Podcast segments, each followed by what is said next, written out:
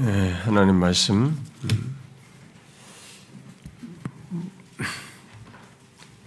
예, 하나님 말씀 일단 13장 봅시다. 로마서 13장. 아, 로마서 13장. 음, 이, 오늘은 이렇게 좀 1절부터 3절을 이렇게 두루 우리가 지난주에 1절을 살폈는데 1절부터 3절을 두루 이렇게 어, 보도록 하십시다. 자, 1절부터 3절. 근데 우리가 7절까지 같이 읽어야 이게 좀 앞에 내용이 연결되니까요. 7절까지 제가 한 절씩 교독해서 먼저 읽어봅시다. 각 사람은 위에 있는 권세들에게 복종하라. 권세는 하나님으로부터 나지 않음이 없나니 모든 권세는 다 하나님께서 정하신 바라. 그러므로 권세를 거스른 자는 하나님의 명을 거스름이니 거스르는 자들은 심판을 자취하리. 다스린 자들은 선한 일에 대하여 두려움이 되지 않고 악한 일에 대하여 되나니 네가 권세를 두려워하지 아니하려느냐? 선을 행하라. 그리하면 그에게 칭찬을 받으리라. 그는 하나님의 사역자가 되어 내게 선을 베푸는 자니라. 그러나 네가 악을 행하거든 두려워 마라. 그가 공인이 칼을 가지지 아니하였으니 곧 하나님의 사역자가 되어 악을 행하는 자에게 진노하심을 따라 보응하는 그러므로 복종하지 아니할 수 없으니 진노 때문에 할 것이 아니라 양심을 따라 할 것이라. 너희가 조세를 바치는 것도 이로 말미암이라. 그들이 하나님의 일꾼이 되어 바로 이래 하십시다. 모든 자에게 줄 것을 주되 조세를 받을 자에게 조세를 바치고 관세를 받을 자에게 관세를 바치고 두려워할 자를 두려워하며 존경할 자를 존경하라. 음. 우리 음, 아울리치 팀에서 잘 수고하고 어, 안전하게 또 비도 안 오고 그래서 잘 좋은 음, 음, 반응도 있었던 것 같은데 어쨌든 하나님께서 잘 마치게 해주셔서 감사한 것 같아요.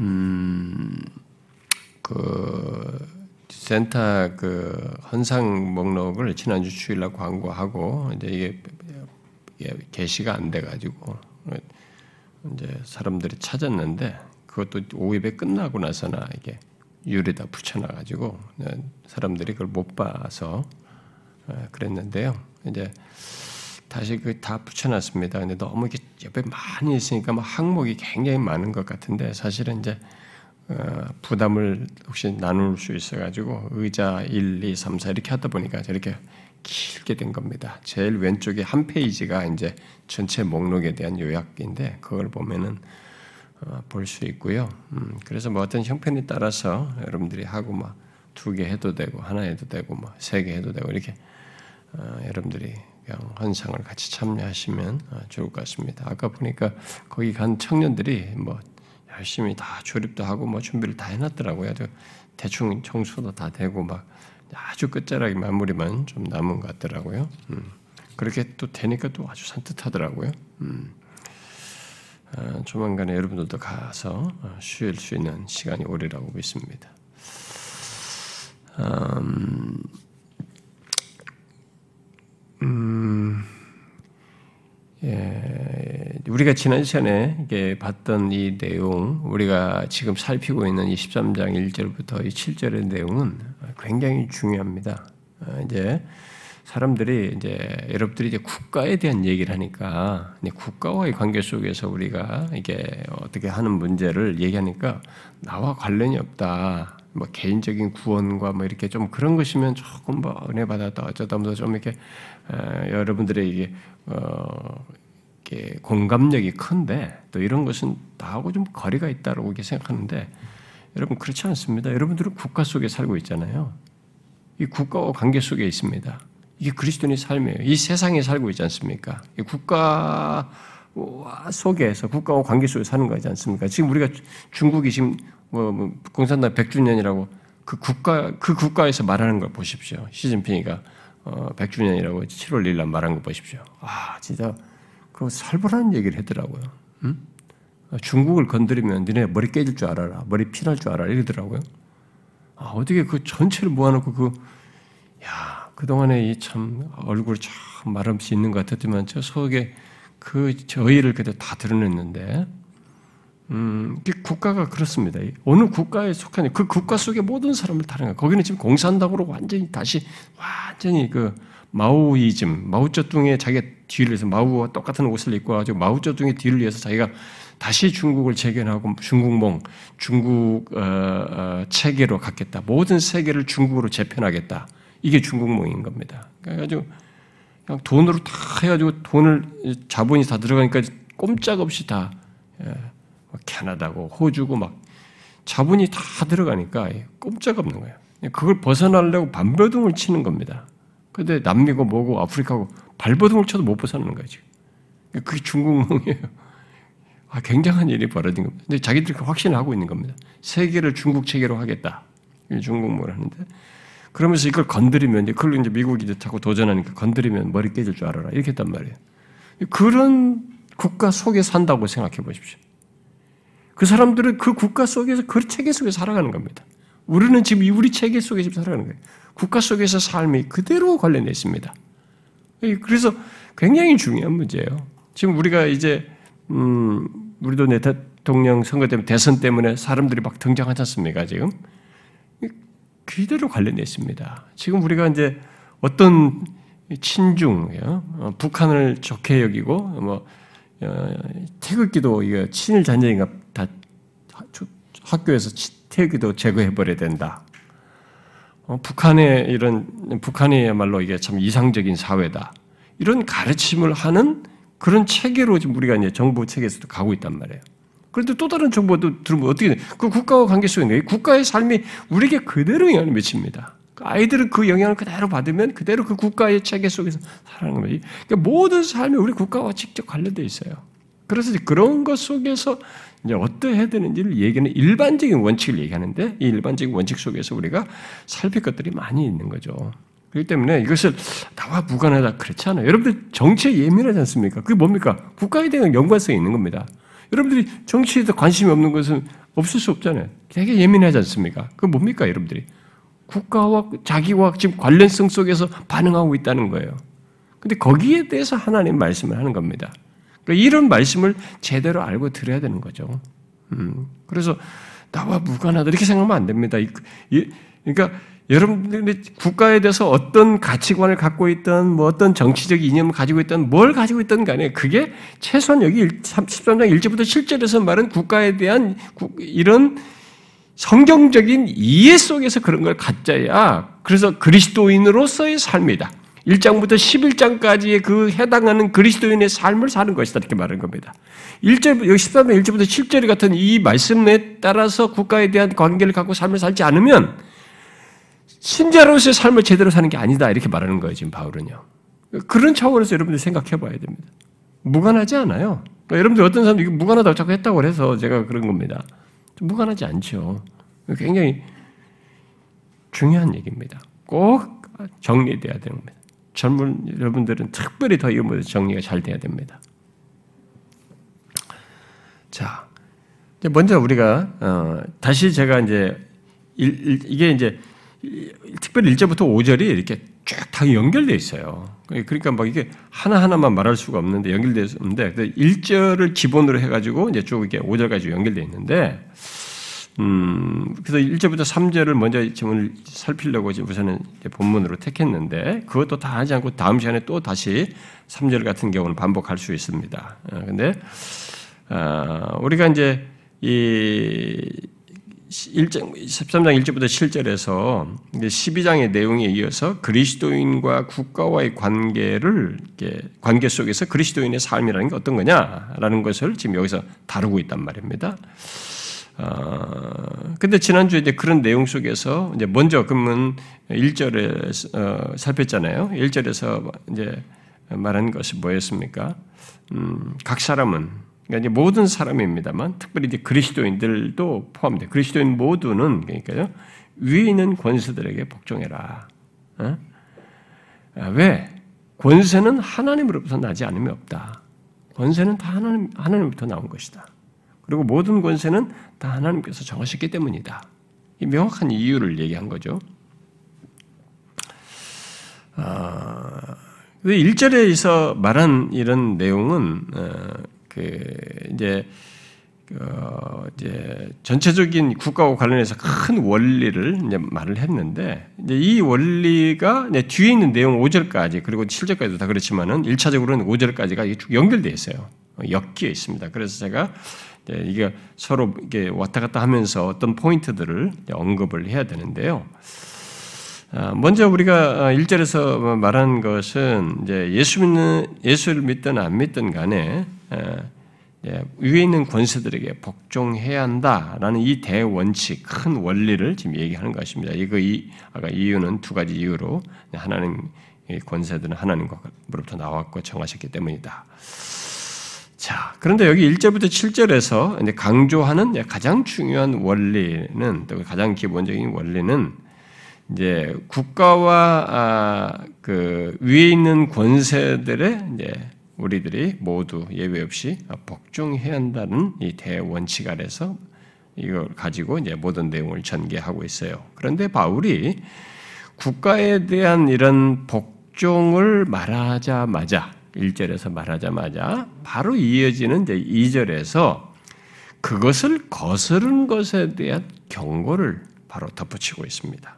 그렇죠? 그러므로 권세를 거스르는 자는 이렇게 권세를 거스르는 자는 하나님의 명을 거스름이니 거스르는 자들은 심판을 자취하리라. 이렇게 경고를 하고 있습니다. 여기 권세를 거스른다라는 것은 뭐 권세를 대항하는 것이겠죠. 어, 어, 대항하는 권 어, 반대편에 선 권세를 거스려서 반대편 입장에 서는 것이겠죠. 대항하는 것인데 그런데 바울은 바로 그런 이제 행동과 태도를 취하는 자를 하나님의 명을 거스른 것으로 얘기를 하고 있습니다. 이 세상에 세운 권세인데 그 권세를 어, 거스르는 것을 하나님의 명을 거스르는 것으로 얘기합니다. 왜? 하나님으로부터 나오고 하나님이 정한 권세들을 거스르는 것이기 때문에. 어, 그 사람은 심판을 자취하는 것이 되어서 결국 심판을 받는다라고 얘기를 하고 있습니다. 이 심판은 어, 누구로부터 받는 심판일까? 이제 질문이 여기서 제기될 수 있습니다. 어? 이 심판은 누구로부터 받는 심판일까요? 네, 두 가지 측면에서 말할 수 있다고 봅니다. 1차적으로는 어, 이 땅의 통치자들과 권세자들에 의해서 받는 심판이겠죠. 곧 정부의 권세에 대해 집행되는 형벌을 아, 말한다고 할 수 있습니다. 그러나 이것은 하나님께서 세우고자 아, 세우시고 정한 권세들에 의해서 시행하도록 허락하신 것 속에서 있는 것이잖아요. 어, 그렇기 때문에 궁극적으로는 하나님의 종말론적인 심판 또한 포함된다고 말할 수 있습니다. 그러나 이제 문맥에서 1차적으로 강조하는 것은 하나님께서 사용하시는 지상의 권세들, 곧 정부의 권세를 말한다고 해야 되겠죠. 그러므로 하나님이 세운 권세들을 거스르는 자들은 하나님이 세운 권세들로 말미암아서 하나님으로부터 오는 심판과 형벌을 받는다라는 내용이 되겠죠. 자, 이런 사실 때문에 어떤 사람들은 다스리는 자들의 권세를 두려워하게 됩니다. 3절에서도 얘기잖아요. 그런 다스리는 자의 권세를 두려워해요. 왜냐면 내게 하나님으로부터 오는 심판과 형벌을 그러니까 이제 거기에 법이라든가 세운 정부의 이런 질서를 잡는 이런 체계를 거스렸을 때 자기가 당할 그에 의해서 받는 어떤 형벌이 있을 수 있기 때문에 다스린 자의 권세를 두려워합니다. 그래서 3절에 말하죠. 다스린 자들은 선한 일에 대해서는 두려움이 되지 않지만 악한 일에 대해서는 두려움이 된다. 이렇게 이어서 말합니다. 아, 다스리는 자들에게 복종을 한다면 또 우리가 선한 일을 행한다면 뭐 그들을 두려워하지 않아도 되죠. 음? 그러나 그들을 대항하여서 그 국가와 국가의 법에 대항하여서 악한 일을 행한다면 그는 그들을 두려워해야 되죠. 자연스럽게 두려워하게 되죠. 그에 대해서 4절에 어, 우리 4절에 계속 그런 것을 연결해서 말하죠. 네가 악을 그땐 응? 뭐죠? 네가 악을 행하거든 두려워하라. 응? 그가 공인이 칼을 가지지 아니하였으니 곧 하나님의 사역자가 되어 악을 행하는 자에게 진노하심을 따라서 보응하는 자니라. 이렇게 얘기를 하고 있어요. 아, 이런 것 내용들은 좀 더 다시 다 보완해서 다시 설명을 하겠습니다. 그래서 바울은 3절에서 네가 권세를 두려워하지 아니 두려워하지 아니하느냐라고 이제 묻게 되는데 이 질문을 하는 것은 뭐겠어요? 이 질문의 뜻은 뭐겠습니까? 이 질문에 이어서 바로 이어서 선을 행하라. 그리하면 어?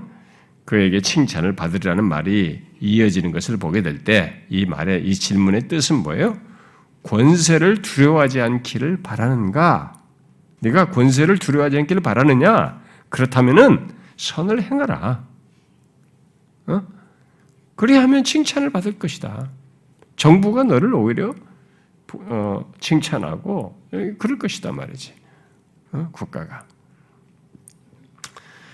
3절을 더 또 다음 시간에 보완을 또 하겠습니다만은 아, 이 같은 말들을 통해서 바울이 강조하는 것은 1절에서 말한 것을 계속 연결해서 그 사실을 더 강화하고 있는 거죠. 1절에서 말한 것은 뭐예요? 권세들에게 복종하는 것. 바로 그것이 옳고 지혜로운 반응이고 삶이다. 이 사실을 강조하고 있는 것입니다.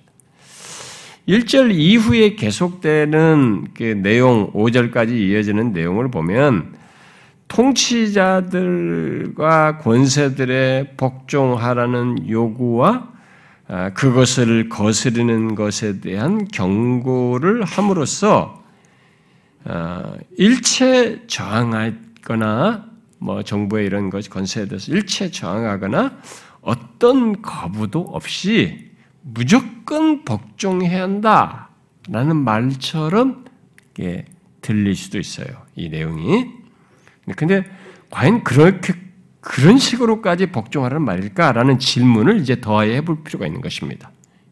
어? 여기서 통치자들의 권세들의 복종하라는 요구와 그다음에 이, 절에그 권세를 거스른 자는 하나님의 명을 거스린다. 거스른 자는 심판을 자취한다. 이런 말을 하니까 아, 그러면 뭐 정부의 권세라든가 이런 뭐 정부에서 모든 하는 것에 거기에 일체 저항도 하지 말고 일체 거부도 하지 말아야 되고 무조건 복종하라는 얘기냐? 어? 이게 들릴 수 있습니다. 그러겠어요? 그런 의미겠습니까? 어, 그런 의미는 아닙니다.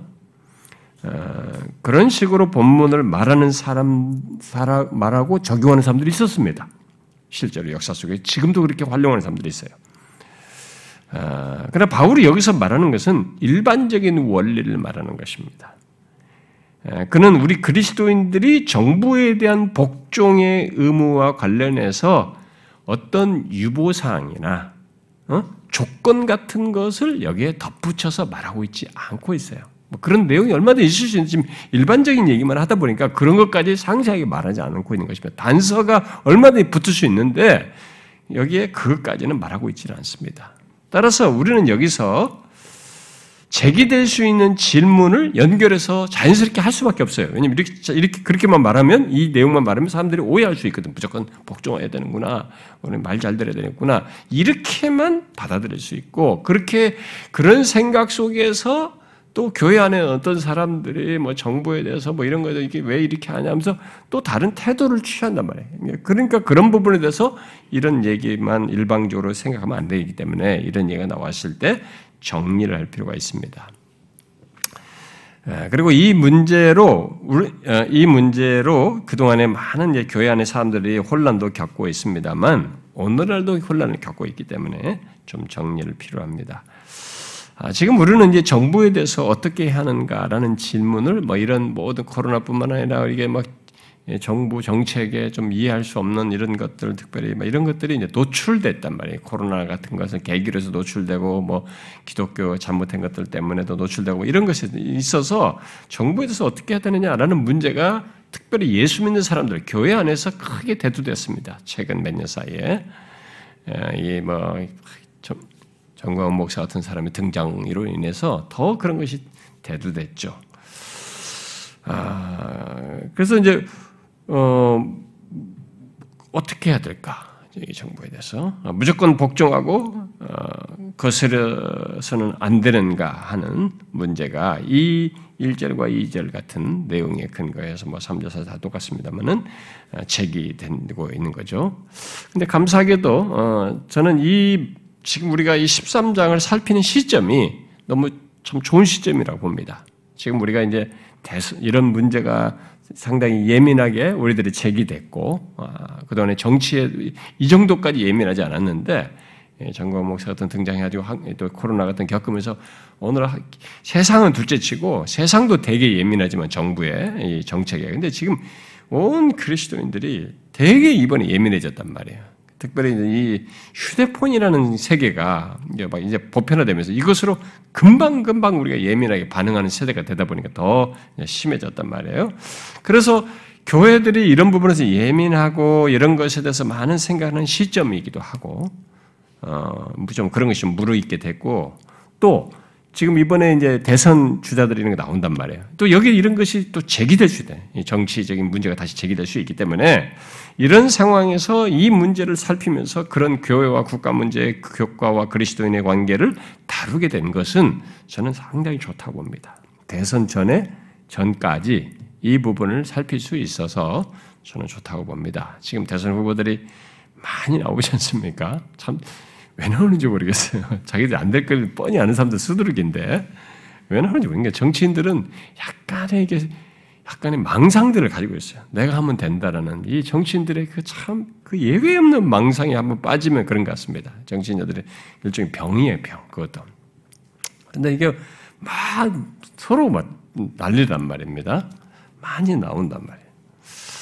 아, 제가 생각할 때 참 도덕적으로 좀 문제가 많은데 그런데 막 지지율이 너무 높아. 어? 어떻게 저럴 수가 있냐면, 예?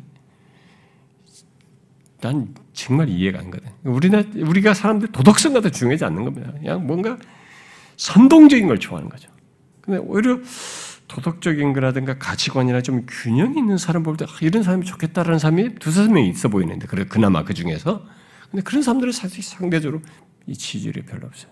사람들이 역사를 거치면 히틀러도 그렇고 다 그렇지만 사람들은 약간 선동적인 걸 좋아하거든요. 트럼프가 된 거 보세요. 그런 거 약간 선동적이지 않습니까? 두테르테 같은 사람, 필리핀도 그렇고, 어? 또 영국의 존슨과 그, 그 친구도 그렇고, 약간의 돌발적인 듯하고 선동적인 사람들이 의외로 효과를 많이 갑니다. 이렇게 합리적이고 뭔가 균형을 갖고 이렇게 차근차근한 사람들이 오히려 잘 되질 않아요. 우리가 지금 이런 사람들을 다 앞에 두고 있습니다.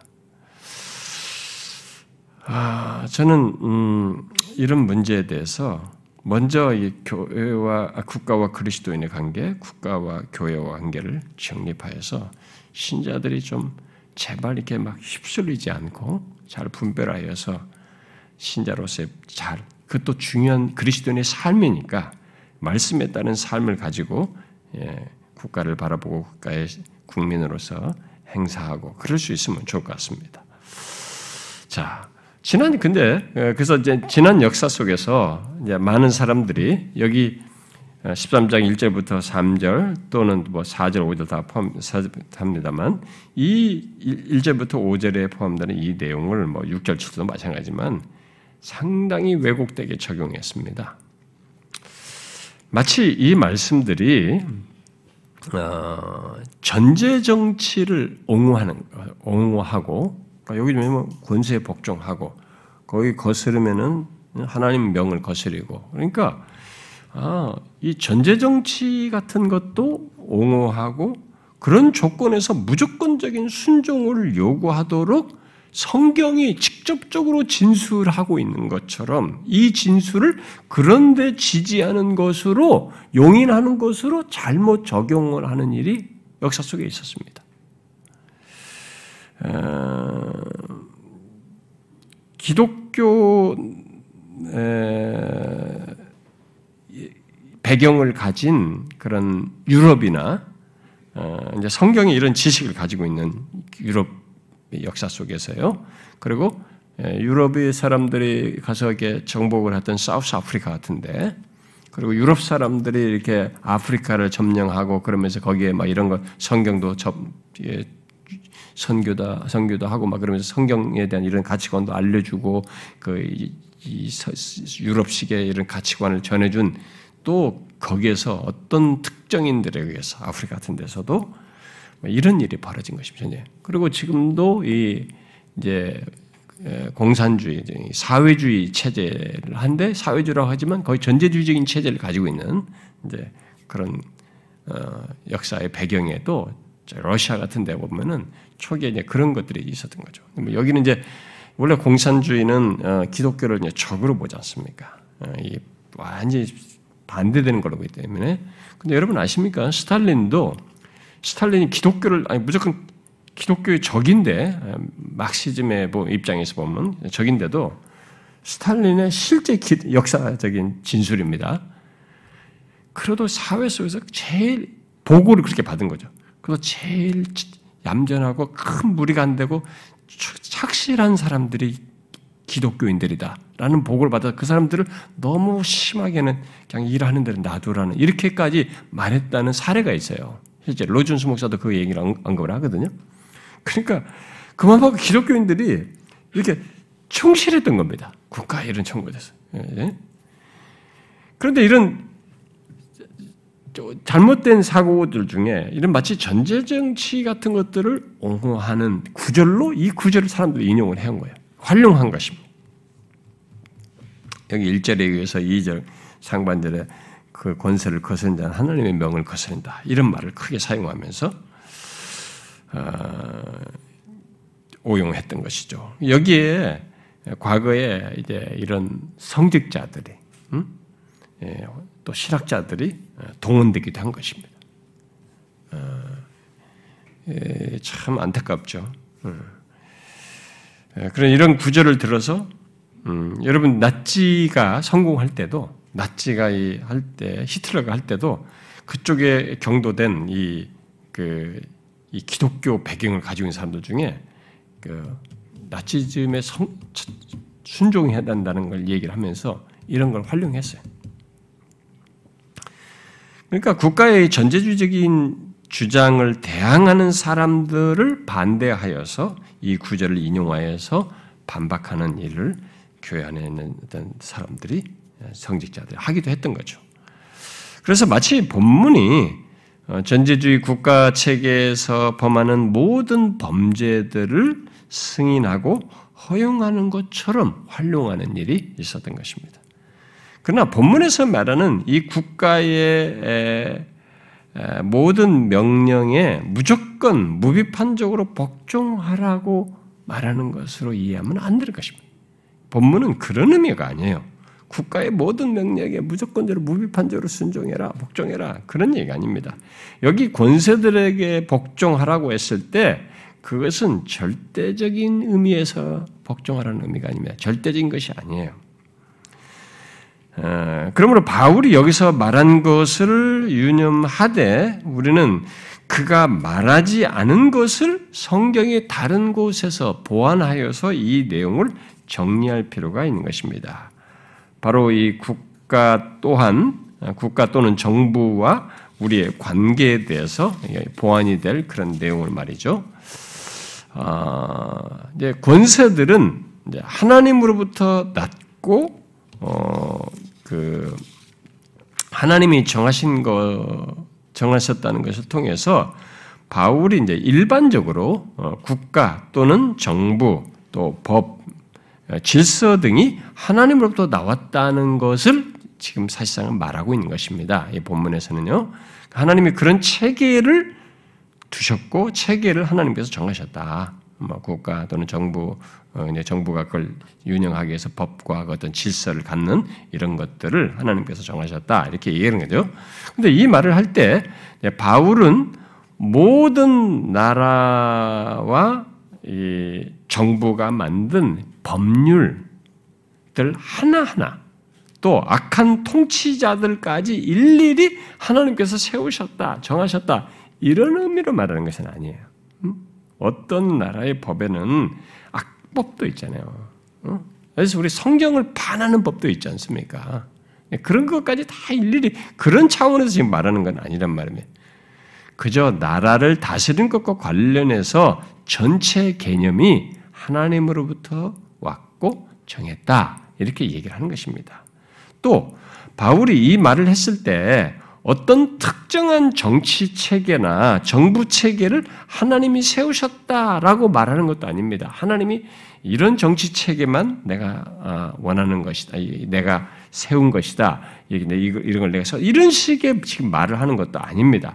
그저 국가 또는 정부라는 그 개념을 하나님께서 세우셨다는 것이죠. 응? 어, 옛날에는 왕, 왕이 다스리는 체계가 존재했잖아요. 그러니까 왕정제도.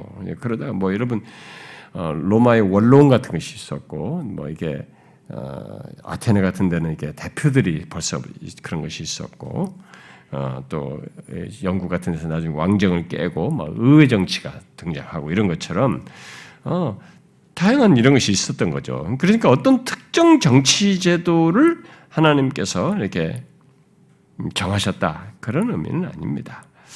어, 민주주의 정치 체계 자체도 성경이 민주주의 정치를만 이게 어, 내가 정한 것이다라고 말씀한 것도 아닙니다.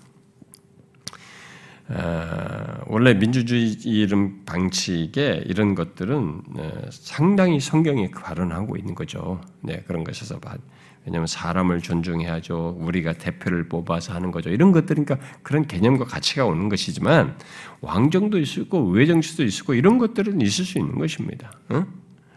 그래서 바울이 권수들에게 복종하라는 이 말을 통해서 말하는 것은 이 땅의 정부와 법과 그에 따른 어떤 권위가 있어서 다스리는 일이 있다는 것. 그래서 국가 아, 기관들을 국가 기관을 통해서 질서를 유지하도록 하셨다는 것을 기본적으로 지금 말을 하고 있는 거예요. 이 본문에서 여기 13장에서는요. 어, 물론 그때 악행자들을 처벌하는 처벌하는 일을 하겠죠. 질서를 잡으려면. 그래서 여기 지금 3절, 4절 막 칼을 가지지 않았느냐, 그걸 두려워해야 되지 않느냐, 이런 얘기가 이제 맞물려서 나오는 것입니다. 자, 그런데 바울은 이와 관련해서 좀 더 구체적인 내용을 여기서는 말하지 않지만 이 내용과 연관지어서 생각할 수 있는 정부에 대해서 국가 이런 권세에 대해서 생각하는 내용을 언급을 하는데 그 내용을 하나 우리 여기서 더불러 덧붙여서 살피면 좋을 것 같습니다. 그것이 뭐냐면은 예, 디모데전서 2장을 한번 보면 좋겠어요. 음, 디모데전서 2장. 디모데전서 2장. 음, 자 여기에 이제 2장에서 뭐 어, 좀더 구체적으로 어, 이 정부 또는 국가의 기능 또는 역할에 대해서 좀 더 우리가 생각할 수 있는 내용을 좀 더 구체적으로 이해를 하고 있습니다. 2장 1절과 2절을 먼저 읽어봅시다. 2장 1절, 2절 시작. 그러므로 내가 첫째로 권하노니 모든 사람을 위하여 간구와 기도와 도고와 감사를 하되 임금들과 높은 지위에 있는 모든 사람을 위하여 하라. 이는 우리가 모든 경건과 단전함으로 고요하고 평안한 생활을 하려 함이라. 이 구절에서 이들을 위해서 기도해야 된다라고 하면서 임금들과 높은 주인자 등의 권세들에 해당하는 것에 연관된 내용이죠. 근데 근데 기도해야 된다고 하면서 뒤이어서 말하는 내용이 바로 이 정부의 기능과 역할에 대해서 우리에게 하나의 설명을 해주고 있는 것이죠. 음.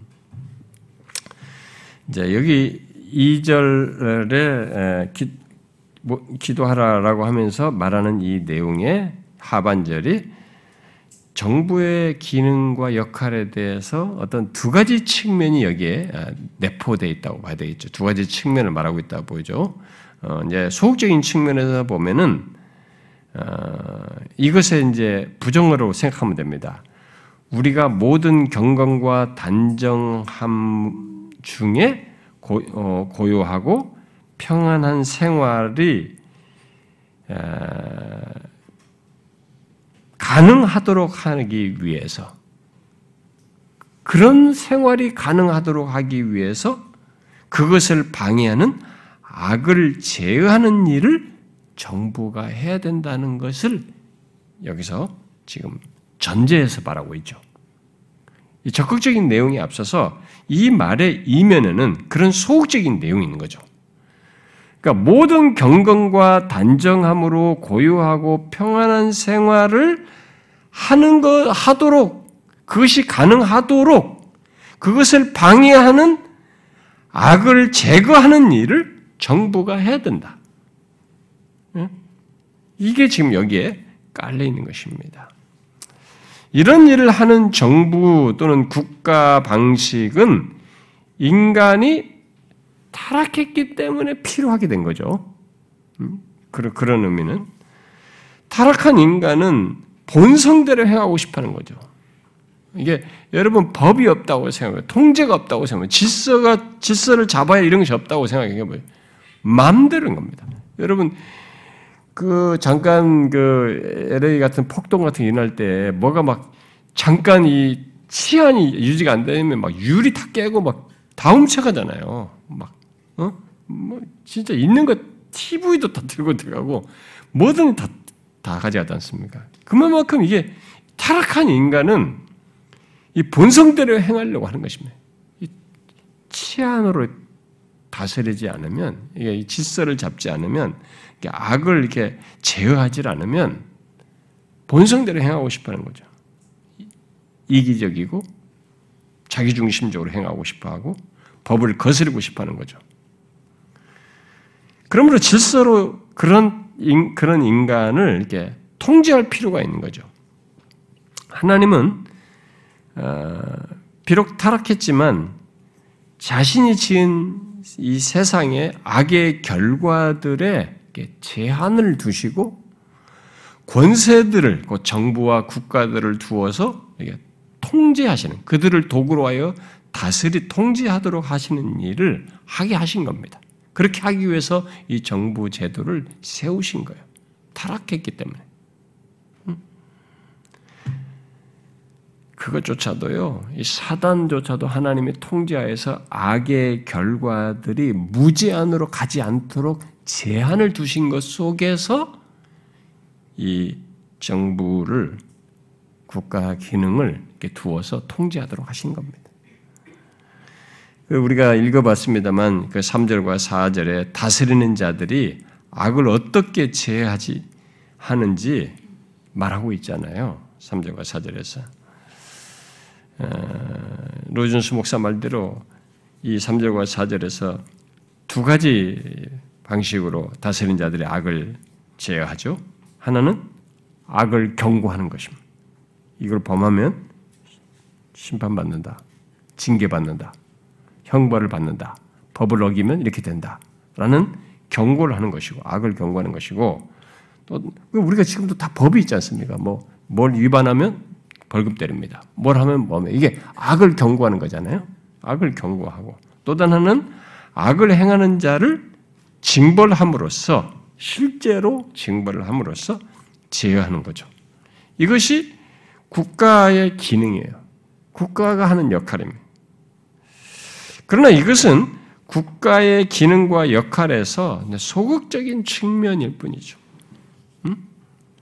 디모데전서 그 2장 내용의 그 진술 그대로 적극적인 측면, 그 진술 그대로가 이제 적극적인 국가의 기능과 역할을 말하는 거죠. 우리들의 경건과 평안한 생활을 영위하도록 하기 위해서 어, 필요한 거예요. 정부의 역할이 역할이 해야만 하는 거죠. 만일 국가가 질서를 잘 잡지 않는다면 어떻게 되겠어요? 치안이 안 되고 이런 것들이 다 악이 통제를 못한다면 어떻게 됐습니까? 우리의 경건, 그 신앙생활을 자유롭게 하기 어려워요. 응? 평안한 생활을 못 누리게 돼요. 평안한 생활이 아니라 불안한 생활을 하게 되는 거죠. 그런데 만일 국가 또는 정부가 이런 기능과 역할을 하지 않고 오히려 악을 행하는 자를 용인하고 예, 그렇잖아요. 막 우리가 볼 때는 악한 자인데 그런 사람들을 더 칭찬하고 욕하고 뭐야 히틀러 당시도 뭐 그런 거 있잖아요. 그러니까 악을 행하는 자를 용인하고 지지하고 반대로 선을 행하는 자들, 어? 그러니까 뭐 보네프 같은 사람이라든가 뭐 이게 참 신실한 크리스천들이잖아요. 뭐 선을 행하는 자. 예? 그런 선을 행하는 자들을 오히려 대접하지 않고 박해하고 그들을 하대하고 말더 어? 어? 그들을 가지고 이 고통을 가한다. 그렇게 하게 된다면 그야말로 하나님이 주신 그들의 의무를 뒤엎는 것이 되는 거죠. 그렇게 될 때는. 이 국가가 지금 하나님이 국가가 해야 할 의무로 그 기능으로서 준 것을 뒤엎는 것이 되는 거죠. 그랬을 때는 어떻게 해야 될까? 이 질문이 제기되는 거예요. 국가가 원래 그 하나님이 하라고 한 기능을 하지 않고 오히려 악한 자들을 용인하고 그들을 지지하고 세우고 반대로 이 선을 행하는 자를 짓밟고 이렇게 하게 된다면 그럴 때는 우리가 어떻게 되느냐?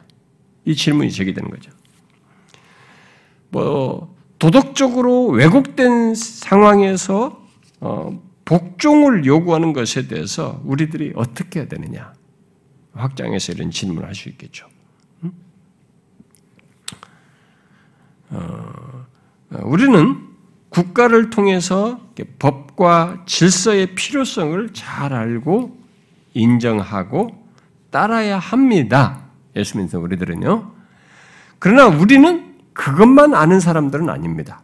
우리는 그 사실도 알지만 성경이 말하는 또 다른 하나의 사실을 우리가 함께 알고 있죠. 뭡니까? 죄와 그 결과들을 통제할 필요가 있다는 것. 죄를 죄라고 여겨야되고 죄를 통제해야 된다는 것을 알고 있습니다. 정부는 그래야 되고 우리도 그런 것에 대해서 동참하지 않아야 된다는 것을 알고 있는 것입니다. 이 두 가지를 함께 알고 있는 거죠. 그러므로 우리가 우리는 스타트 같은 사람의 말대로 국가에 대한 복종이 하나님께 대한 불순종을 유발한다면 그러니까 유발, 유발하기 전까지만 굴복해야 된다는 거죠.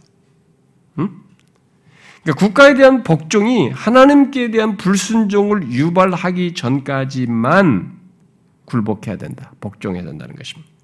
만일 국가가 하나님이 금하신 것을 명하거나 하나님이 명하신 것을 금한다면 우리 그리스도인들은 그것에 굴복하기보다 저항해야 한다는 거죠. 하나님께 순종하기 위해 국가에 불순종해야 한다는 것입니다. 그동안 보인 두 극단이 있었습니다. 이런 부분에 있어서 음, 두 극단이 있었는데 우리가 그런 두 극단은 정말 경계해야 됩니다. 하나는 국가의 잘못, 잘못에도 무조건 체제 유지를 위해서 복종해야 한다. 국가가 잘못한데도 우리가 무조건 국가는 하나님이 세웠으니까 무조건 복종해야 된다라고 하는 생각입니다. 어, 그, 또 다른 하나는 어, 정부를 인정하지 않는 거예요. 어? 어, 정부는 세상이다. 이건 어? 세상에 우리가 뭐 말을 들 필요가 있는 지난주 되겠지만 세상이 말 우리는 하나님의 다스림을 받고 있는데 그러면서 법을 무시하고 이렇게 어, 하는 거예요. 또이 포스트 모더니티스는 약간 사람들의 사고방식, 무정부주의적인 사고방식으로 흘러간다고 그러는데 이런 무정부주의 같은 그런 태도를 취하는 것입니다. 어, 이두 양극단이죠. 어, 우리는 권세들의 복종을 하되 어, 이 양극단을 피하면서 양극단이 아니면서 이 복종을 복종을 해야 되고 그런데 복종을 하되 그것은 어디까지나 하나님과 그의 말씀을 거스르지 않는 한도 내에서 복종을 해야 한다는 것을 잊지 말아야 합니다. 이게 1장부터 11장까지에 해당하는 그리스도인의 삶으로 말하는 거예요, 사실은요. 이것이 성경이 우리에게 계속 강조하는 사실입니다.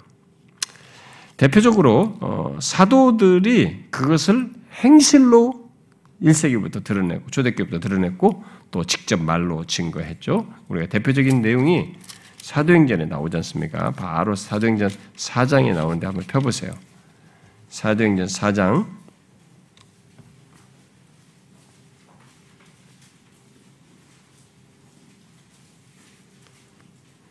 사도행전 4장 18절 19절 읽어봅시다. 18절 19절 읽어봐요. 시작. 그들을 불러 경고하여 도무지 예수의 이름으로 말하지도 말고 가르치지도 말라 하니 베드로와 요한이 대답하여 이르되 하나님 앞에서 너희의 말을 듣는 것이 하나님의 말씀을 듣는 것보다 옳은가 판단하라. 그러니까 지금 하나님의 복음을 전하지 말라 이렇게 얘기했단 말이에요. 그러니까 정부가 지금 요구하는 거예요. 사람들 사실은요. 거기에 베드로와 사도들이 공의 앞에서 뭐라고 말한 겁니까? 응? 아니 이런 상황에서 어떤 내가 너희 말을 듣는 것 하나님 말씀에 어떤 게 옳으냐 우리는 이거예요. 이게 우리 대원칙이에요 신자들이. 그래서 뒤에 어, 실제로 이렇게 말하면서 금했는데 5장에 가보세요, 여러분. 5장 그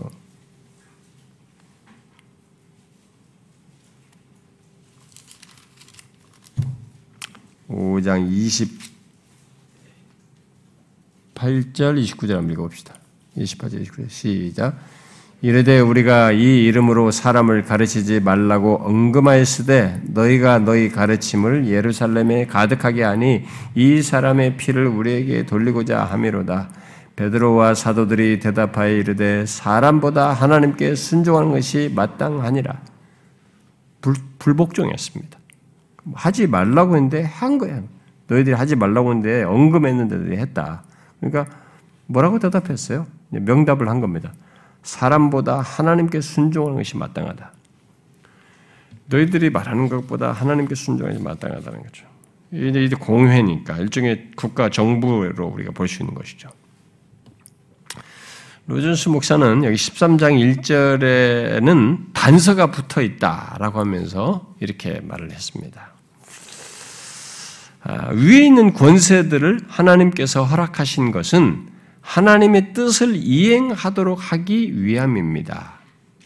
그런데 그들이 그 뜻을 저버리거나 저버리려고 애를 쓰든지 아니면 사람들로 하여금 하나님의 뜻을 이행하여 지키지 못하게 한다면 그 사람들은 그런 이들에게 마땅히 이렇게 말할 권리가 있습니다. 우리가 사람보다 하나님께 순종하는 것이 마땅하다. 이것이 초대 그리스도인들의 행동 원리였습니다. 우리는 그렇게 말해야 되는 거죠. 어, 근데 이게 이들만에 있었던 것은 아니었죠. 여러분 이런 식의 태도를 보인 것은 성경에서 쭉 구약에서부터 쭉 나오죠. 그런 사례들이 여러분 대표적으로 여러분 구약에서부터 쭉 보시면 언뜻 생각나는 것은 그 출애굽기 일장에서 이집트에서 왕명으로 뭡니까? 히브리 사내들은 다 죽여라 그랬잖아요. 근데 그 산파들이 어떻게 했습니까? 왕명을 어기잖아요. 국가의 명. 왜 이것은 이 사람들은 하나님이 더 두려운 거예요. 왕이 두려운 게 아니라. 그래서 실제로 그 출애굽기 일장에서 보면 그, 그, 그게 하지 않습니까? 어, 죽이라는 이집트의 왕을 거스리고는 아들을 살린 히브리 산파들이 왜 자기들이 못 죽였는지, 음? 어, 이 산파들이 하나님을 두려워하여, 하나님을 두려워하여 애굽 왕의 명을 어기고 남자를 살린지라, 사내들을 살렸다. 이게 우리가 하는 거죠.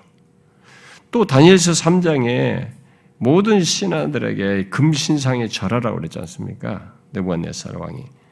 그랬을 때 다니엘의 세 친구들이 뭐라고 했습니까? 어떻게 했습니까? 안 했습니다. 그 우리가 3장에 보면 나오지 않습니까? 내가 나는 하나님을 두려운다. 그 너희 말 듣는 것보다 국가가 요구하는 것이 지금 국가의 원래 기능과 다른 것을 요구했기 때문에 그때는 불순종하는 거예요. 불복종한 겁니다. 이건 우리가 부모에도 마찬가지예요, 여러분.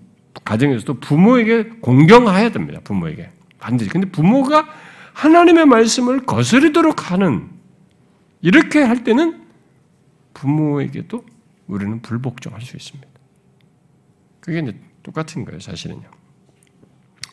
또 다니엘서 6장에서도 우리가 최근에 금년에 시리즈 살폈었잖아요. 다리오가 30일 동안 아무도 자기 외에 어느 신에게도 기도하거나 사람에게도 기도하지 말라고 그랬잖아요. 그랬을 때 다니엘이 어떻게 했습니까? 기도하잖아요. 불복종합니다. 우리가 읽었던 사도행전 4장 5절에 1세기 성도들이 벌써 그런 모습을 보였는데 그 뒤로 로마 황제 이제 신 예수 믿는 사람들이 막, 막 생겼단 말이에요. 로마 제국 안에 막 복음이 전해져죠. 근데 이 예수 믿는 사람들이 이제 바로 직면한 게 뭐냐면 뭡니까? 로마 황제가 자기가 지금 자기를 신격화해 가지고 자기가 주라고 했단 말이에요. 어? 유일한 주로 얘기를 했단 말이에요. 가이사가 주라고 말을 하도록 다른 것 사람은 주가 아니란 말이에요. 어? 예수가 주가 아니라 예수 가이사가 주이다라고 고백을 해야 됐단 말이에요. 근데 신자들이 이제 거기서 양자택일을 해야 될 그런 위기까지 접하게 됐을 때 신자들이 어떻게 했습니까? 가이사가 주가 아니라 예수 그리스도만이 나의 주이다. 그래가지고 잡혀간 거죠. 어? 죽임을 당하는 일이 벌어졌단 말이에요. 그게 지금 이겁니다. 국가가 지금 본문이 말하는 이 국가의 원래 기능과 역할을 뒤엎었을 때 우리가 어떻게 되느냐? 그럼 불복종하는 거죠. 폴리갑 같은 사람도 그래서 순교당한 거 아닙니까? 근데 이런 일이요. 역사를 계속 있었습니다. 종교육 당시에도 있었고, 청교도 당시에도 있었고, 우리나라도 일제 강점기 때 있었지 않습니까? 신사참배 요구한 것도 그렇고, 그런 거죠. 그런 건 불복종이에요. 근데 만약에 우리도 이제 법이 만들어져 가지고 그렇게 우리에게 요구를 하게 된다. 우리가 우리가 거기는 그 법에는 불복종해야 되는 겁니다. 예. 국가가 지금 기능 역할을 잘못하고 있는 거예요. 음.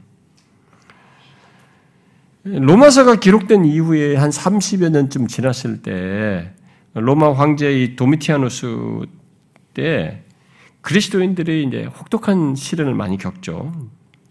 그때 심한 박해를 받는데 음, 그때 이제 국가가 이 로마 로마 제국 이런 이 국가가 더 이상 하나님의 권위를 행사하는 하나님의 사역자가 안 된 겁니다. 여러분 여기서 우리가 아까 읽었잖아요. 그 로마서에서 쭉 읽어 나갈 때 봤잖아요.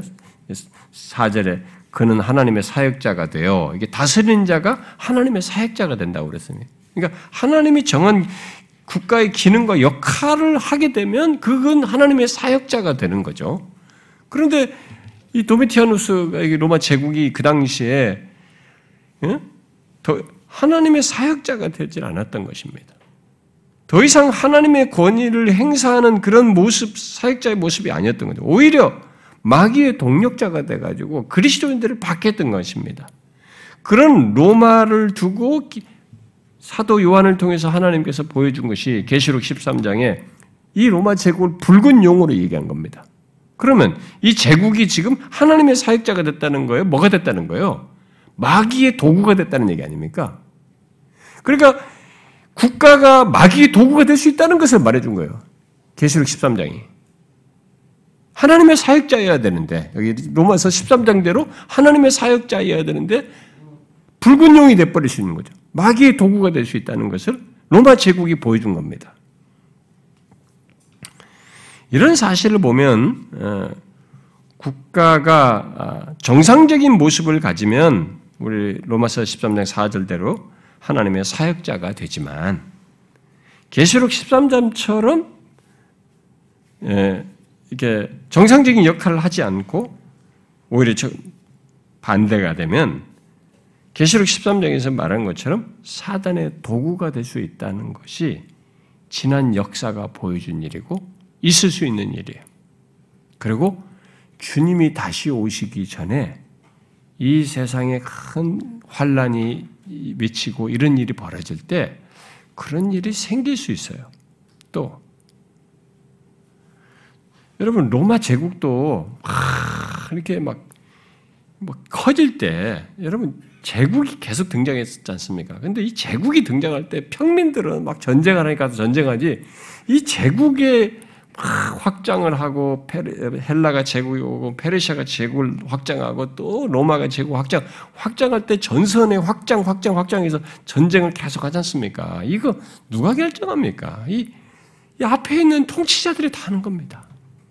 이 백성들은 쓰러 죽어 나가는 겁니다. 이 나폴레옹 같은 사람도 자기 백성들 많이 죽는 거 죽는 싸움을 하게 했다잖아요.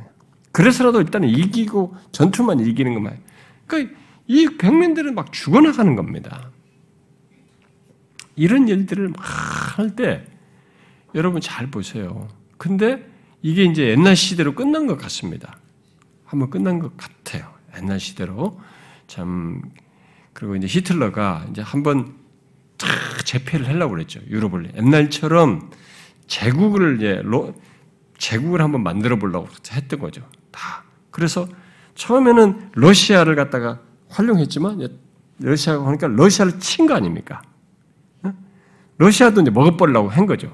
여기서 배신하면서 그렇게 한 것이 된통 다 한 겁니다. 그러니까 전선이 양쪽이라도 오니까 양쪽을 막을 수가 없었던 거죠. 러시아가 큰 기회를 한 거죠. 나치를 물러뜨리는데 독일이 다 저기까지 다 먹으려고 그랬지 않습니까? 어? 아프리카까지 다 유럽 다 먹고 제국을 만들려고 그랬습니다. 이게요, 통치자들의 욕심이에요. 지금 시진핑이가 그런 겁니다. 시진핑이가 온 세계를 중국의 체계로 만들어버리겠다. 물르기지를 각 나라에 다, 다 따가지고, 이탈리아까지 항구를 다 샀지 않습니까? 어떤, 뭐, 실론 같은 데, 스리랑카 같은 데는 100년을 쓰기로 했잖아요. 돈으로 다, 아프리카 다 사버려요. 그 돈으로 다 했습니다. 다 귀속시키고. 그래서 그렇게 하겠다는 거 아니면. 그러니까 이게 야욕이 큰 겁니다. 그럼 뭐를 깨버리겠다. 피나게 하겠다. 아, 어떻게 저런 생각. 그러니까 이게 세계를 제패하는 사람들의 정치인들의 이들의 생각에는 이런 악한 마음이 있습니다. 더 욕심이 더 크게 제패하고 더 제패하고 더 넓히려고 하는 겁니다. 그러니까 우리는 옆에 주변에 있어가지고 우리나라는 굉장히 힘듭니다. 사실은 여기서요. 참 앞으로도 힘들 수 있습니다. 이 중국과의 관계 속에서. 지금 중국에 우리가 너무 아부를 하고 있는데 참 너무 안타깝습니다. 응? 다른 나라는 이 공자학원을 다 없애거든요. 공자학원은 이 첩보거든요. 다 중국화시키고 중공산을 전반했는데 우리나라는 공자학원을 다 허용하는 나라예요. 우리나라가 유일하게 지금 제일. 다른 나라는 다 지금 없애고 있는데. 우리가 지금 위험합니다. 사실은 우리나라도요. 이런 부분에서. 앞으로 어떻게 될지 모르지만 미래는 이런 정치적인 야욕에 의해서 반드시 대만을 먹겠다 이렇게 전쟁하겠다고 했단 말이에요. 시진핑가 이번에 대만을 건드리면 안 된다 너희들 우리가 통일하겠다 이랬단 말이에요. 이렇게 하면 우리 주변을 가지고 다 그렇게 한단 말입니다. 정치적인 야욕이 이렇게 무섭게 확장되는 거예요. 그게 뭡니까? 하나님의 사역자 기능을 하게 하지 못하도록 이 헤드들이 그것도 통치자들의 야욕이 이런 일을 하는 거예요. 가지고 이 오히려 사단의 도구가 되는 거예요. 왜냐면 로마 제국은 시오노 나나미 같은 사람의 로마인 얘기 보면 아, 로마 제국이 너무 아름답습니다. 아, 이렇게 원로원과 이런 사상을 가지고 어떻게 천년 제국을 이룰 수 있었을까? 그냥 굉장해 보여요. 로마 제국이 너무 멋있어 보인다고. 그런데 이면을 보십시오. 그것에 의해서 이 통치자들의 야욕에 의해서 전선에 쫙 확장하면서 그래도 거기는 또 합리성이라 좀 있었습니다. 그래도 각 나라의 제국 각각의 고유한 문화를 인정해주고 종교를 인정해주고 이런 것이 있었는데 중국은 없습니다. 교회 다 부셔버려라. 공산당 아닙니까? 공산주의 아닙니까? 사회주의 아닙니까? 근데 그런 마인드를 갖고 있단 말이에요. 그러니까 이게 지금 저런 체제는 하나님의 사역자가 아니고 지금 오히려 계시록 13장 체계로 가는 겁니다. 우리가 이런 국가 이해를 여러분들 생각 못 해봤죠? 성경적인 차원에서. 세상은 이렇게 돌아가는 겁니다. 그리고 이렇게 하면서 주님이 오시는 때를 향해서 가는 겁니다. 뭔가 이루는 과정이죠, 다.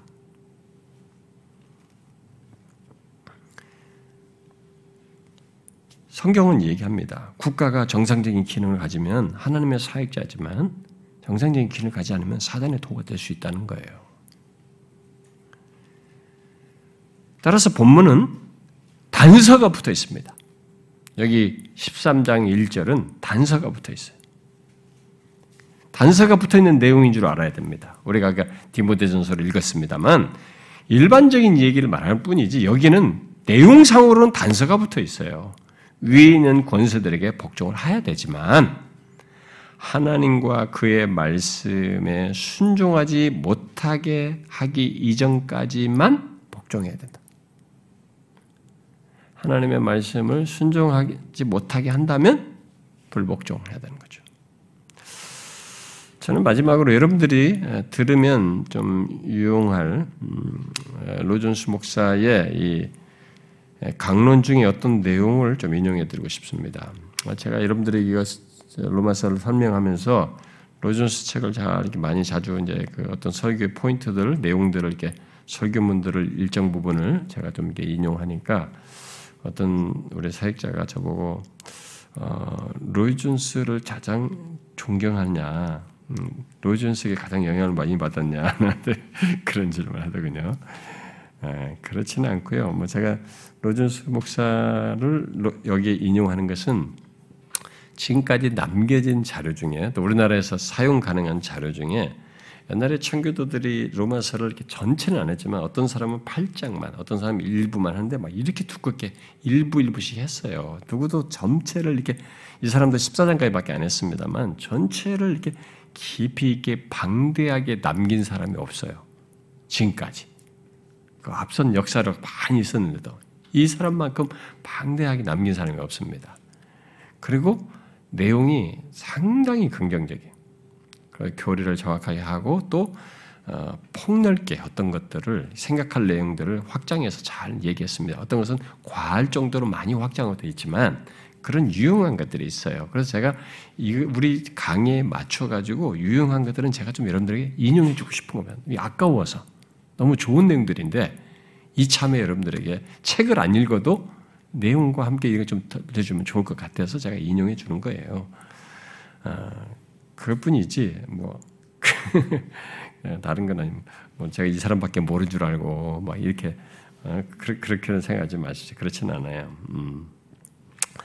자, 그래서 이, 이, 사람이 이 본문 여기 앞에 이 로마 13장 강의하는 중에 제기한 질문이에요. 어, 뭐냐면은 그리스도인이 국가의 성격이 변화되기를 추구해야 하는가? 음? 지금 자신들이 갖고 있는 자기가 지금 살고 있고 자기가 속하 있는 이 국가 정부의 성격이 바뀌도록 추구해야 되느냐? 음?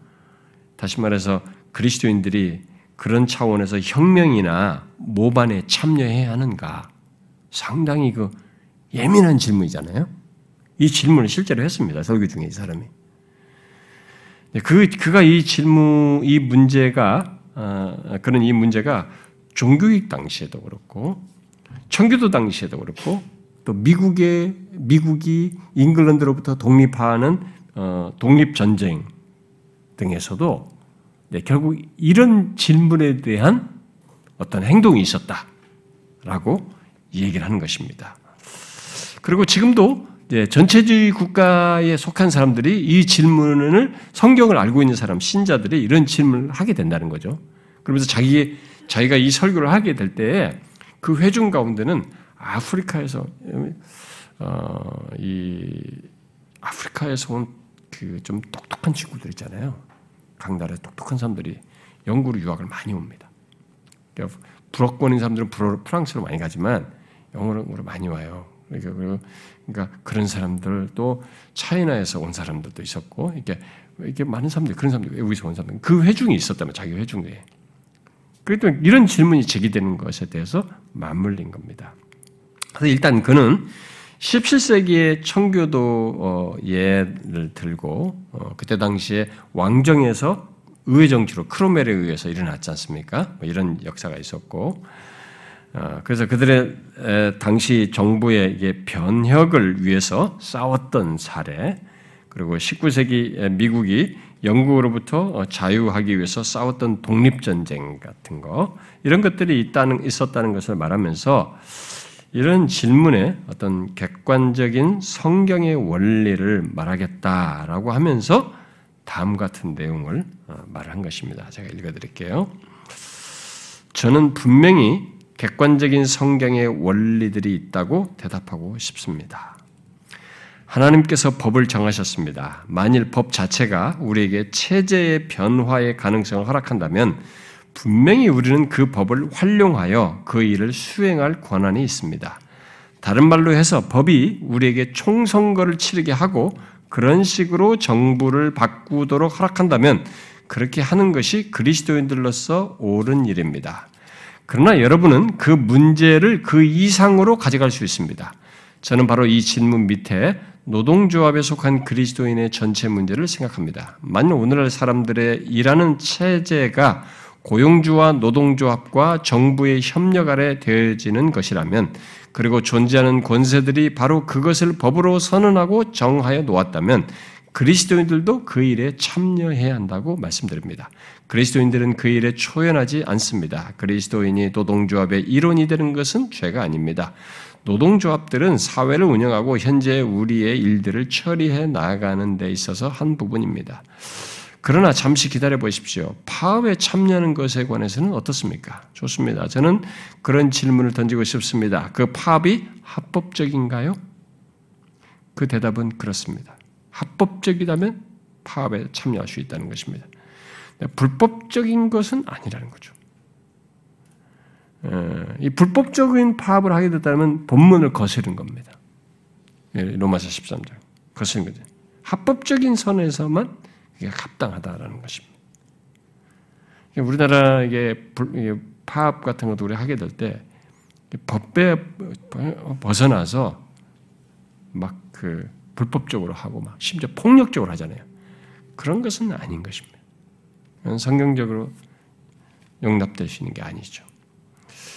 영국 법은 파업을 허용합니다. 그리고 그 파업이 합법적이고 그 파업으로 더 나은 조건을 더 낫게 할 수 있다는 만족감이 들면 그리스도인들도 그 파업에 참여할 권한이 있습니다. 어쨌든 그러한 사회 계약들은 항상 존중되어야 합니다. 그것은 절대적인 원리입니다. 그러나 만일 법이 그 계약을 제거하도록 허락하고 더 나은 것으로 바꾸기를 시도하도록 허락한다면 그렇게 할 충분한 권리가 있습니다. 그렇게 할지라도 반기독교적인 것이 전혀 없습니다. 다시 그것은 우리가 앞에서 언급한 중립적인 이슈들 중에 하나입니다. 계약을 항상 존중해야 하나 항상 할 수만 있으면 그것들을 개선하도록 노력해야 합니다.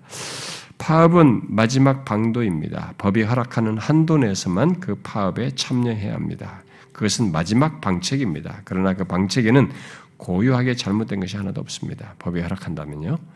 그러나 모반에 대해서는 어떠합니까? 어, 상당히 예민한 얘기일 거였습니다.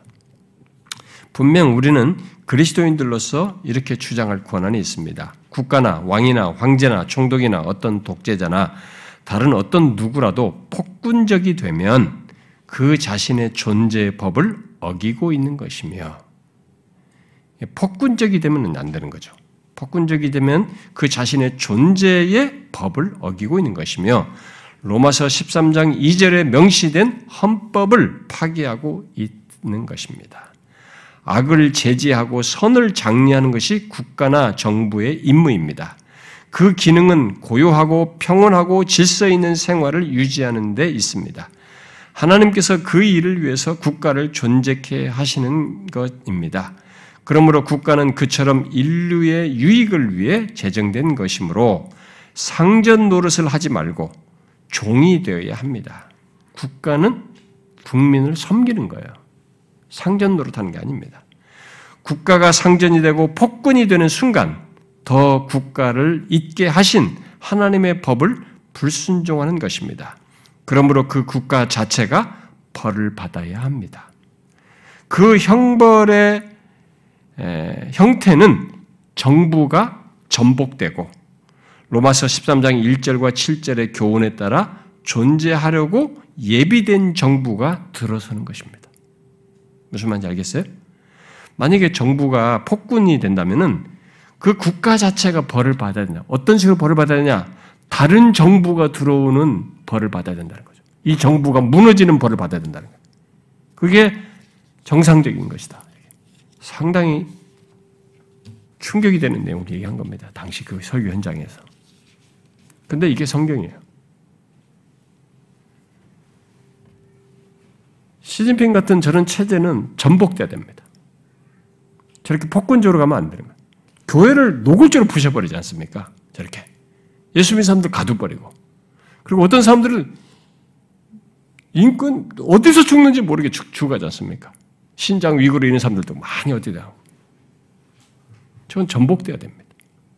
저런 식으로 가면 안 되는 거예요. 성경의 이 본문의 이 11장, 13장 1절에 해당되지 않습니다, 거기는.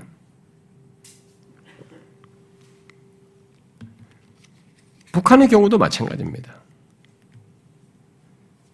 경건과 그러니까 하나님을 믿고 신앙생활하는 것에서 하나님과 관계를 갖는 것에 이런 경건과 평안한 생활을 영위하지 못하게 하고 있는 거죠. 신앙생활을 박해하지 않습니까? 교회들을 부수고 어? 신앙적인 억압을 하고 있지 않습니까? 하나님의 사역자가 되고 있는 것이 아닙니다. 거기는 사단의 도구가 되고 있는 것이죠. 그런 정부는 그 국가, 정부 자체가 벌을 받아야 하는 것이죠. 13장 1절부터 7절을 지킬 정부가 들어서야 하는 것입니다. 그날이 옵니다. 그런데 여러분 낫지도 영혼을 갖댔지만 낫지 않아 영원하지 않았지 않습니까? 그날은 와요. 조금 길어지고 뭐 이런 것이 있는데 옵니다. 이미 역사가 그런 충분히 증명했습니다. 로마도 뭐 길게 가긴 했어도 오는 것입니다. 그런 조건에서 신앙을 거스르게 하는 정부 정책에 그리스도인들은 불순종해야 하는 것입니다.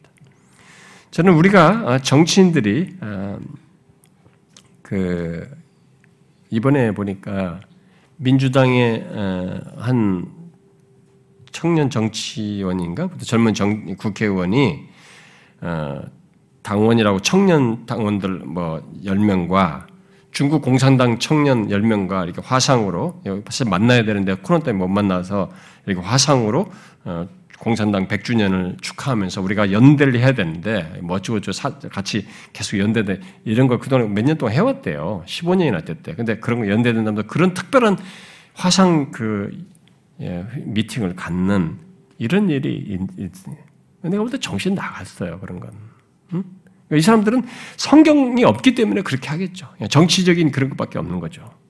최근에 최문순 강원도 지사 같은 사람이 강원도에 무슨 차이나타운을 막 엄청난 부지를 갖다가 차이나 거기다 문화타운을 그러니까 차이나 문화를 수입하게 들어오게도 하겠다 이런 걸 다 배려하고 다 하겠다. 그걸 중국에 가서 막그 어? 어? 긍정적으로 얘기하면서 그런 얘기 무슨 아마 청, 청와대 다 청원이 들어가지고 약간 스톱된 것 같더라고요. 그러니까 이런 사고 방식하고 이게 정치적인 계산밖에 없습니다. 이게 국가의 기능을 제대로 하게 하고자 하는 그런 역할로서의 통치자, 권세의 기능을 자기들이, 그러니까 정부의 기능의 대표로서 그 기능을 자기들이 해야 되는데, 이렇게 그런 것을 오히려 경건을 방해하고, 어? 우리들의 이런 것들의 영향을 평안한 생활을 방해할 수 있는 요소가 될 것들을 정치적인 계산 때문에 수용하겠다고 하는 이런 판단을 하는 거죠. 그런 것은 바르지 않은 거죠. 중국의 가치는 다 내 밑에 들어와라 이겁니다. 내 말 잘 들어라. 절대로 잘해주는 것 같아도 절대 잘해주지 않습니다. 거기는 공산당 사회주의 가치가 있어요. 성경과 반하는 이런 신앙을 경건을 억압하는 그런 가치가 있는 겁니다. 그 가치를 우리가 수용하면 안 되죠. 시진핑이가 저기 예배 드리기 전에 어? 시진핑이 먼저 찬양 찬송 찬양하고 찬, 삼적에서 찬양하도록 하고 뭘 읽고 찬양하도록 하고 그게 정말 우리 정치인들의 욕심이 있어요. 막 더 칭송받고 더 칭송받고 더 칭송받아요. 로마 황제가 신이라고 하는 데까지 나가지 않습니까? 그러니까 그 신이 되고 싶어 하는 거죠. 그것은 국가의 기능을, 역할을 여기 13장대로 하는 게 아닙니다. 오히려 계시록 13장대로 흘러가도록 하는 거죠. 저는 우리나라 안에서도 앞으로 하나님께 대한 신앙을 거스르도록 하는 어떤 사상이나 정책이나 법이 만들어진다거나 이런 것들이 있게 될 때는 우리는 이런 본문의 말씀을 따라서 아까 사도들이 말한 것처럼 하나님에 따라야 되는 거죠. 응? 하나님을 따르는 것 안에서 순종하는 것 속에서 그걸 해야지 않는 범주 안에서까지만 복종이지 그걸 깬다 그러면 우리는 불복종해야 되는 것입니다. 그게 1장부터 11장에 해당하는 신자의 삶이에요. 그걸 그리스도인의 삶으로 얘기하는 겁니다. 아, 그냥 도덕적인 것만 얘기하는 거예요. 이런 국가와의 관계 속에서의 삶 또한 그리스도인의 삶으로 얘기하는 것입니다. 상당히 심각하죠? 생각 안 해봤죠, 여러분? 너무 정치적인 것 같죠? 정치적인 거 아니에요. 그리스도인의 삶을 얘기하는 크리스천 라이프를 얘기하는 거예요. 뭘 모르니까 이런 것들을 파편적으로 알고 자기 개인적 생각을 빠져가지고 그냥 이런 것도 자기 관점에서 적용하고 반대하고 치우치고 이렇게 해서 문제지 아니에요. 이게 성경이에요. 이렇게 하지 않는 것, 지금 말한 것처럼 그렇게 하지 않는 것은 신자로서 삶을 사는 게 아닙니다. 그걸 우리가 알아야 됩니다. 여러분, 13장의 이 내용이 그리스도의 삶으로 포함됐다는 걸 잘 기억해야 되면 12장만 있는 게 아니에요. 이것도 그리스도의 삶으로 가져야 된다는 걸 기억해야 되는 것입니다. 아, 이런 건 신경 안 쓰죠. 하나님이 신경 안 쓰시겠. 아니에요. 이것 때문에 순교당했습니다. 이 13장 1절부터 7절을 지키려다 보니까 결국은 다른 것도 다 맞물려 있지만 표면상으로 이 내용과 맞물려서 순교를 당한 겁니다. 1세기의 수많은 성도들이. 이게 그리스도인의 삶이에요. 더 시리어스한 겁니다.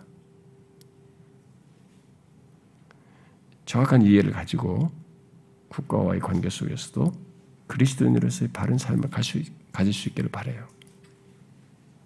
기도합시다.